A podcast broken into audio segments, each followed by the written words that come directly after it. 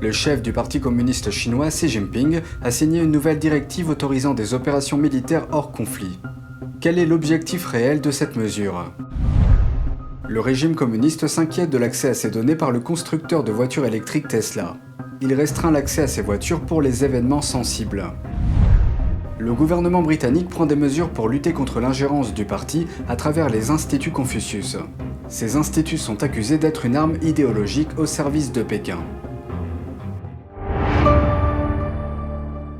Bienvenue dans Regards sur la Chine. Le chef du Parti communiste chinois, Xi Jinping, a signé une nouvelle directive autorisant des opérations militaires en dehors d'un contexte de guerre. Mais quel est l'objectif réel de cette directive et fait-il allusion à une future invasion chinoise de Taïwan? Voici la suite. Xi Jinping a récemment signé une directive qui autorise des opérations militaires hors contexte de guerre.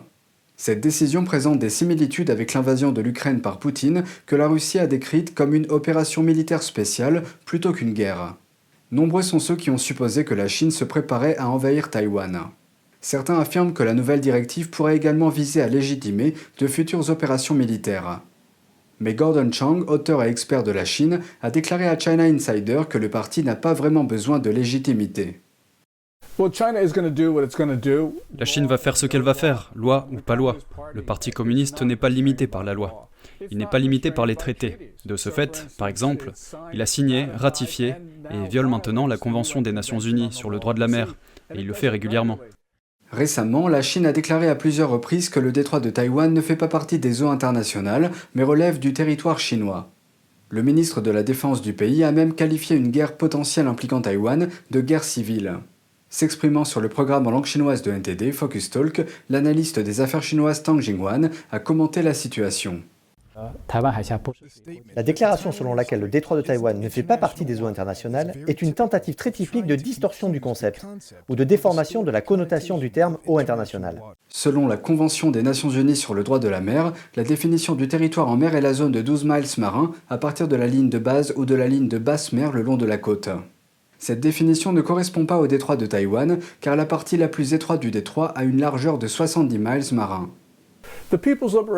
L'armée populaire de libération, les gens l'oublient, n'est pas une armée d'État, c'est une armée du parti.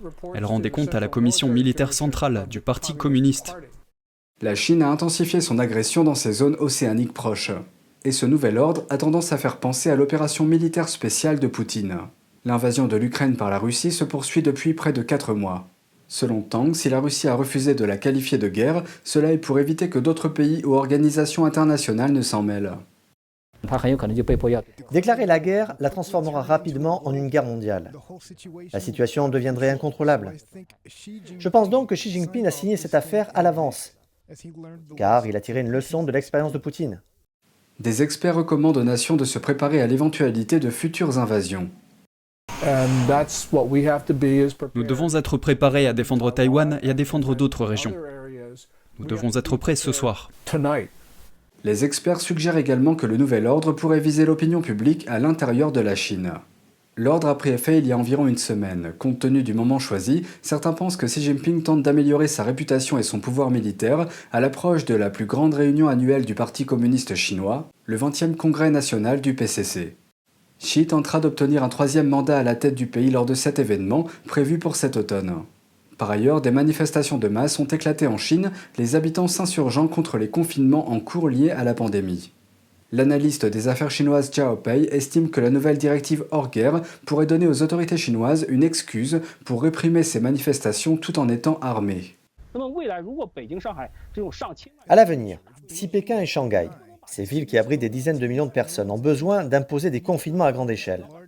Vous ne pourrez pas décréter ce genre de fermeture à l'échelle de la ville, ou même de la nation, parce que les gens ne vous ont déjà pas écouté. Alors, faut-il des mesures plus dures pour les faire respecter? Dans ce cas, le fait de poster une police locale armée dans les environs est-il suffisant? Ce n'est pas forcément suffisant. Dans cette situation, ils ont besoin d'une occupation militaire. On pourrait en fait appeler cela une opération militaire hors temps de guerre. Lors du dernier appel téléphonique de Xi Jinping et Poutine, Xi aurait offert son soutien à l'invasion de la Russie. Il reste à voir si le nouvel ordre chinois présentera une menace mondiale. la Chine s'inquiète de l'accès à ces données par le constructeur de voitures électriques Tesla, et les conducteurs de Tesla en Chine pourraient bientôt devoir modérer leurs trajets. À partir du 1er juillet, les voitures seront interdites d'accès au district côtier de Beidaihe, où une réunion sensible des dirigeants doit avoir lieu prochainement. C'est ce qu'a déclaré un responsable local de la police de la circulation. Il n'a pas donné de raison à cette interdiction, mais a déclaré qu'elle concernait les affaires nationales. La Chine semble considérer les voitures de l'entreprise américaine avec une certaine suspicion.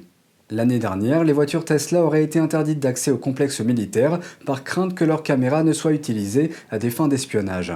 Ces dernières semaines, les véhicules auraient également fait l'objet de restrictions dans une ville lors de la visite du chef du régime chinois, Xi Jinping. Les voitures Tesla sont équipées d'une série de caméras qui facilitent le stationnement ainsi que d'autres tâches. Le fondateur de la société, Elon Musk, a toujours nié qu'elles puissent être utilisées pour espionner en Chine ou ailleurs. Tesla a déclaré que toutes les données générées par les voitures en Chine seront stockées dans le pays.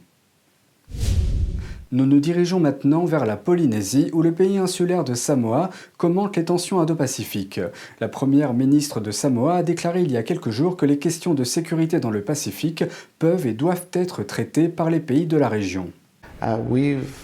Nous avons avancé que, en tant que région, nous devons traiter la question de la sécurité dans un contexte plus large que le contexte actuel. Nous ne sommes pas ici uniquement pour répondre à une situation dans les îles Salomon. Elle a également déclaré que la Chine reste un partenaire économique attrayant. Selon elle, les dirigeants du Forum des îles du Pacifique discuteront des questions relatives à la sécurité lors d'une prochaine réunion. Parmi les autres sujets à l'ordre du jour figurent les questions climatiques et la santé publique, notamment le Covid-19. La ministre britannique des universités déclare que les instituts Confucius du Royaume-Uni seront tenus de déclarer leur financement.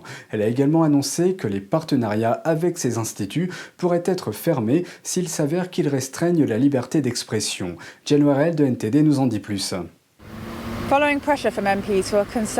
Suite à la pression exercée par des députés inquiets que les instituts Confucius censurent les points de vue critiques vis-à-vis du régime chinois, le gouvernement a proposé un changement dans la loi qui vise à protéger la liberté d'expression dans les campus britanniques.